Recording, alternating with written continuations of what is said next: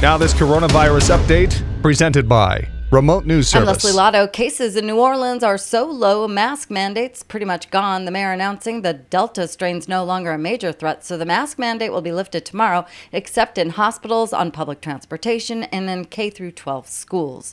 North Carolina deals with an uptick in deaths due to the Delta strain, but the state reporting one hundred ten deaths this week could go all the way back to Labor Day, reports. A random antidepressant may be a good treatment for early-stage COVID to keep high-risk patients out of the hospital.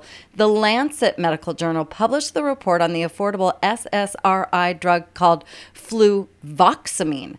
It treats depression, anxiety, obsessive-compulsive disorder, and other mood disorders, and brings down inflammation.